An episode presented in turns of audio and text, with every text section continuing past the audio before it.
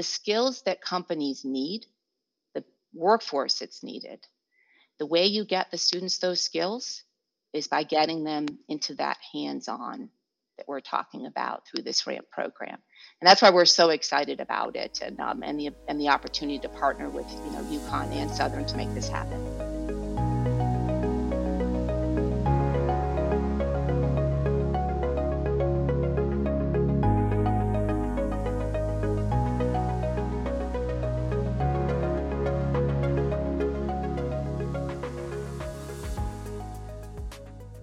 On behalf of the members of the Connecticut Academy of Science and Engineering, welcome to this inaugural edition of Learning and Living STEM in Connecticut, the podcast of the Connecticut Academy of Science and Engineering. My name is Tandillian. I'm an elected member of the Academy and in 2020 was elected to the Academy's Governing Council, and I'm pleased to serve as host for this podcast. The Academy is a nonprofit created by special act of the Connecticut General Assembly in 1976 with key areas of work including advising and informing the people and the state of Connecticut on science, technology, engineering, mathematics, and medicine, collectively known as STEM. This podcast is key to sharing with the residents of our state interesting STEM developments and increasing visibility for the state's innovators and entrepreneurs, businesses and industries, academics, our talented workforce, and those doing STEM related work in public service.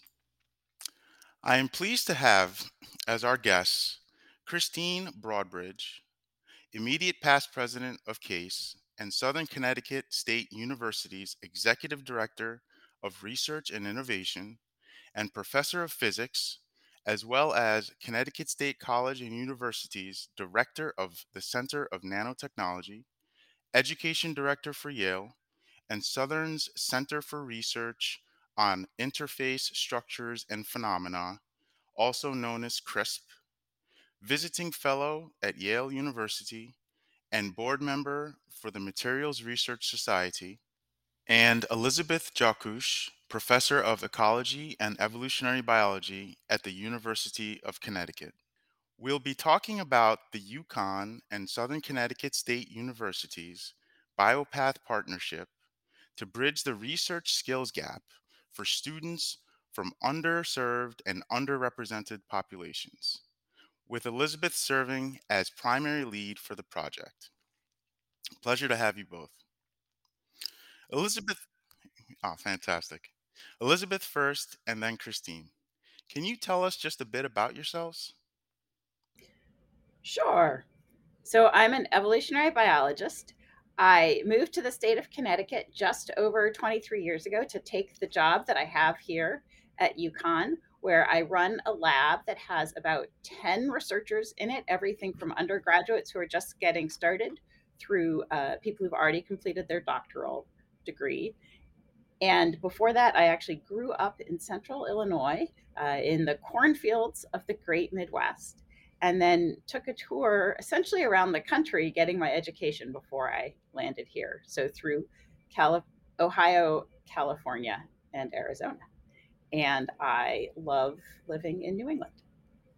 That's fantastic. You got to see see the country, and it's a great country. So, thank you for that, uh, Christine.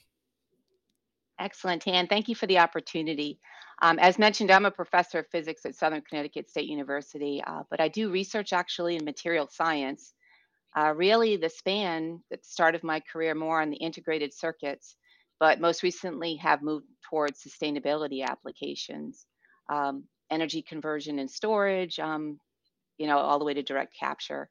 And as you mentioned, I've I started a Center for Nanotechnology, actually the center for the state that's really pretty unique because it is open um, for both industry and student use. Uh, for the start of my career, I've been interested in workforce and um, started at Trinity College in Hartford, actually, mm. um, as the first female faculty member in their engineering department. And from there, kind of hit the ground running, working with United Technologies uh, to work on the workforce problem, right? So it was pretty unique it was in the 90s before folks were really understanding that this was an issue. Um, so from there, I've continued to build research programs. Uh, you mentioned my partnership with Yale University, but really I've partnered with all the academic institutions in the state. I, I really believe strongly in partnering to, um, you know, both for the research, the education, um, and also just for the betterment of the um, of society. So thank you. Yeah, thank you for that. I I didn't even realize that Trinity had an engineering program, but yeah, that's great. So so let's uh, let's just get right into the discussion here. Uh, I'm going to start with Elizabeth first. So, what is the program, and what are the major components of the program, the BioPath program? Okay, so I'll, I'll focus on the uh, RAMP program. Okay. That's the new initiative that we um, have partnered with BioPath for. And the RAMP program, RAMP stands for Research and Mentoring for Post Baccalaureates. And post baccalaureates are simply people who've received their four year college degree, so a Bachelor of Arts or a Bachelor of Science. And this is actually a new initiative of the National Science Foundation. It grew out of the COVID pandemic, but it led them to recognize a greater need, which is that a lot of students who are majoring in STEM, and in this case specifically in biology, uh, Uh, do not have the opportunity to get involved in research as undergraduates. So, the National Science Foundation has for a long time sponsored research experiences for undergraduates, REU programs. There's a huge demand for those. But with the pandemic, a lot of students lost that in lab opportunity. And that led the NSF to realize that there's actually a much greater need. It's not, it's not just the students who are undergraduates who would benefit from this experience, but the students who face obstacles to getting research experience as undergraduates who would benefit from having it shortly thereafter. So there's a lot of students who are in college, they transfer, they're working full time, they have family commitments, they're at a school where there isn't uh, opportunities for research. And so NSF realized that offering opportunities for research to, to this group of recent graduates could greatly enhance workforce opportunities as well as the future of these individuals. And so they created a, a competitive grant program and invited networks of individuals to submit proposals to offer this training to post baccalaureates. Um, and one thing I think is really important the training will be done as cohorts. So it's not just individuals coming in, but groups of individuals who will come in together and gain these skills. Um, and in our case, it's a program that's focused on genomic novelty. So, what I sometimes call the dark matter in the DNA uh, that, uh, and so students will come in and work on projects related to that. I was going to just connect it to BioPath. So it's a it's a um, three million dollar grant that is a partnership between Southern Connecticut State University, BioPath, and um, and UConn. Okay. Um, there were only 12 of those um, grants provided, um, and so we were fortunate enough to partner to to achieve, um, you know, the selection for one of those grants. Fantastic. Yeah, I just wanted to make sure our listeners understood like the entire tie and put it together. So, so Elizabeth, you you did talk about research, and and research seems to be a very you know uh, distinct topic. So, would you share with us what you see as the difference between conducting research and learning? Sure. So, conducting research is a form of learning, but it's very different from the learning that most students have experience with.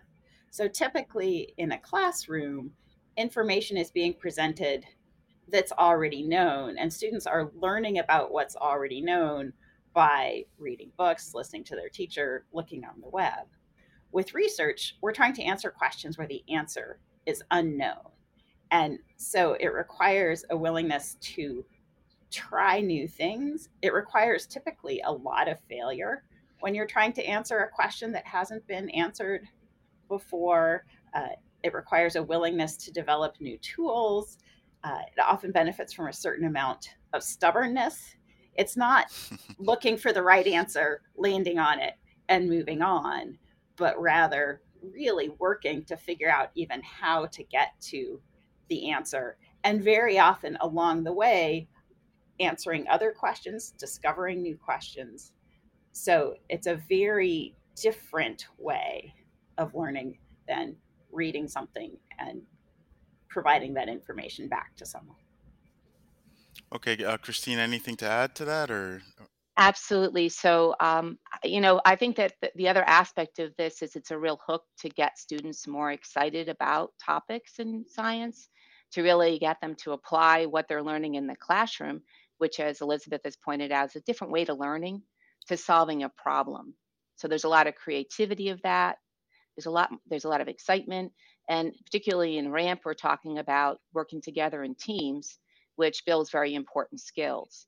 So this is where BioPath connects in. Um, so this this partnership involves um, uh, what's called the Bioscience Academic and Career Pathway Initiative. That's what BioPath stands for. It's housed at, at Southern Connecticut State University, but it was made possible by a partnership between the City of New Haven and Southern, uh, a workforce initiative that was really unique at the time. In 2015 is when it was started, and it happened because the um, industries in New Haven that were growing at the time, right? We had Alexion growing, moving downtown, uh, realized that they needed that. You know, they really needed the workforce to make it happen. So we did industry needs assessments just from the very beginning. And I'm tying this together. This is where research comes in, right? Engaging students in research. The skills that companies need, workforce that's needed, the way you get the students those skills mm-hmm. is by getting them into that hands-on that we're talking about through this ramp program and that's why we're so excited about it and um, and the and the opportunity to partner with you know UConn and Southern to make this happen. Yeah, no, you. I think you guys are both spot on, and uh, there there certainly is a need because I mean, especially you know post COVID, you know the the competition for talent is so high and you know i'm in industry and from that perspective it's you know trying to find the right talent to do the right job is is very difficult because uh, pe- people understand their worth now and uh, and they're they're they're moving forward with that. So so based on talking about participation and everything uh, who's eligible to participate in this program? Uh, elizabeth or or christine? So the basic eligibility requirements are set by the National Science Foundation, and they uh, say that the participants need to be so they need to have earned their four-year degree, bachelor's of arts or science in biology or a related field. And I would emphasize that we're interpreting related field very broadly. There might be people with computer science degrees because there's a bunch of computer coding work, might be people with environmental science degrees, natural resources degrees, so interpreting that very broadly. Uh, and then the second, oh, they need to have earned that degree within the last four years. And then they also, we are specifically interested in building a more inclusive workforce.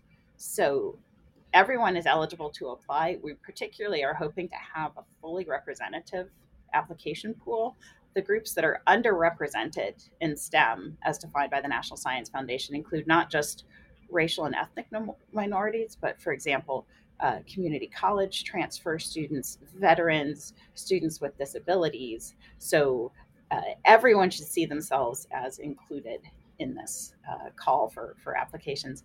And the other thing that's really important is that it's designed for students who have not had much research experience. So I think there are people who might think, oh, I'm not going to be competitive because I didn't get that research experience. But that's exactly who we're looking for students who didn't get any research experience or students who didn't get sufficient research experience during their undergraduate to move on to the next step that they're interested in, whether that's entering the biotech workforce or potentially continuing with their education as a master's student or PhD student.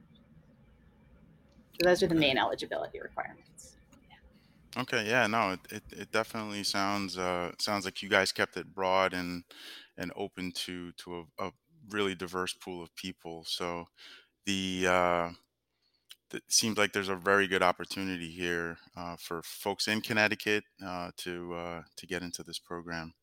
So, so with uh, with that, I know Christine, you did touch a bit about uh, how the program is funded.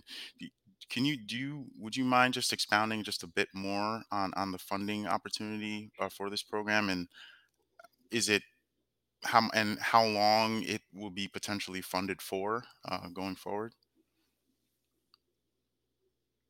So I, it's a National Science Foundation grant. Um, it's a three million dollar award, uh, and and just to speak a little bit more about, I think the partnership with with BioPath and, and inclusivity. I think this, you know, it, it speaks to really the long term, you know, aspect of this. Is that if we think about this workforce initiative as being really a huge issue, we touched upon this at the beginning, and thinking about ways of getting underrepresented underserved populations. Um, you know, part of the partnership with Southern really brings in the Connecticut State College and University system, which is 85,000, um, you know, with our 17 campuses. So we're Southern is very well connected within that system. And as mentioned before, Southern, you know, the BioPath program is one that is, you know, connected with with industry as well. So it's the NSF funding, you know, that that 3 million, I think really to get it started I mean, I think there is always that opportunity, I think, to recompete. But I think the importance of this is that it's really cutting edge. You know, it's the first time the NSF has done this. Uh, and as Elizabeth pointed out, the focus on those individuals that haven't had the experience is so important because the needs assessments that I'm seeing, um, you know, BioPath has collected from industry says that the companies in the biotech sector want individuals at the BS level and higher with experience. So they're entry level positions. They want people that have already done research. So we're talking about, you know, leveling that playing field, making sure that, you know, folks from all backgrounds. So at Southern, we're we're so proud that we're 39%, you know, in our STEM disciplines, 39 and plus, it's growing, um, students of color, which if you look at nationally, um, STEM, we're just way ahead on that. So the opportunity to partner um, with with UConn, and again with that initial funding from the National Science Foundation, uh, and then really building on that. Uh, just add a couple of things that might be uh, interesting uh, for the trainees to know that I think the most important thing to know is that trainees are fully funded through a fellowship during their participation in the program. So it's a one year full time intensive research experience program. And the stipend is a bit more than our graduate students make. So it's about thir- just over $32,000 for that year of participation.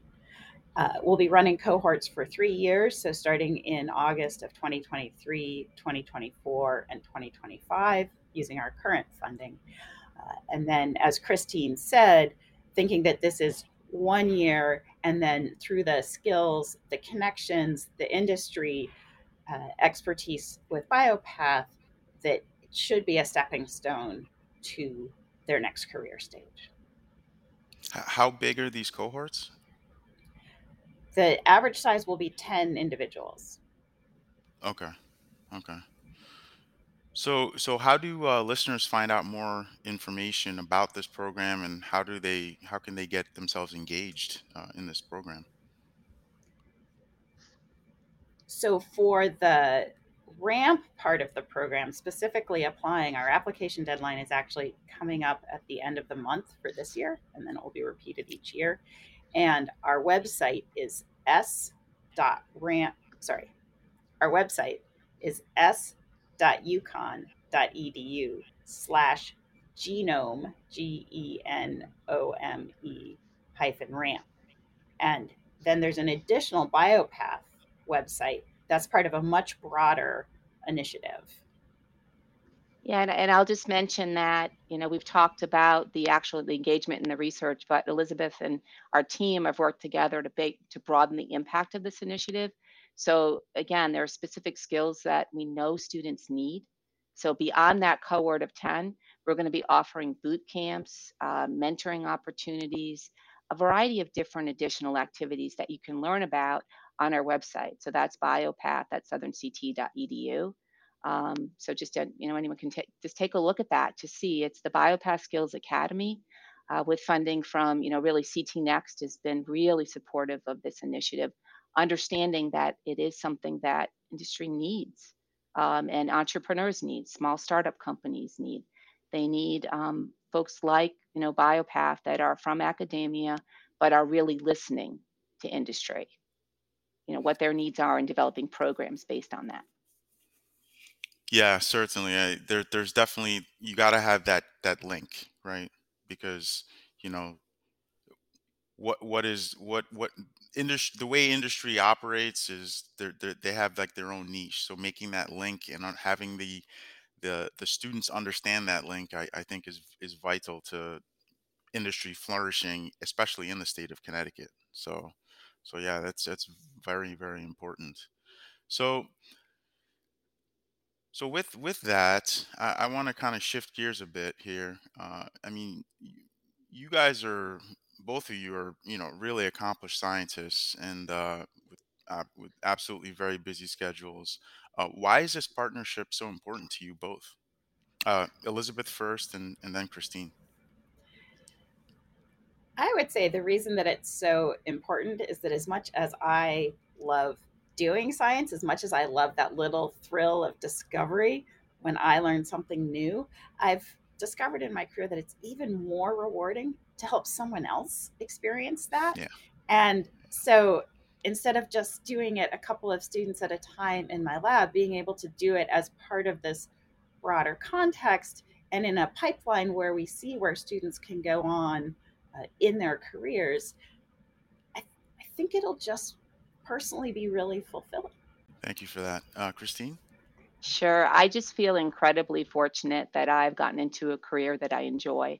And I, you know, that's my dream for my students. And I'm really very passionate about that is getting the word out to, you know, students that traditionally wouldn't consider STEM as a career, uh, giving everybody that opportunity to learn about what it is, to make a decision about whether it's something for them uh, based on an, a, an authentic experience. And so I'm I'm passionate about doing that. And so I've been thinking, you know, and, and engaged with this throughout my entire career in finding ways to get students engaged in research as early as possible. Uh, and again, hands-on opportunities and skills development. So that's where I think that the partnership with UConn just made perfect sense on this because you know we we really have complementary missions. We have we're both heavily engaged in research, both at Southern and at UConn. Um, and at Southern, we're really very focused on uh, engaging undergraduates, community college students through our partnerships in research, and in particular, those from underrepresented and underserved populations. So the partnership just made perfect sense when Elizabeth reached out. Yeah, no, and uh, and you know, I guess the the tie between you know both your comments is helping people, right? You know, giving someone an opportunity, giving someone a chance, right? Uh, we don't get anywhere in this world without someone else. So, you know, this this program is is definitely going to open up doors for for a lot of people that potentially those doors may not have been opened up opened up for. So, yeah, Christine. I was just going to say for any of the listeners, if they want to help, it is so rewarding. I, we just held a, a um, an event on campus yesterday where we had just an amazing outpouring of industry professionals that volunteered their time. And I think that just reach out, you know, check out the BioPath website, reach out to us.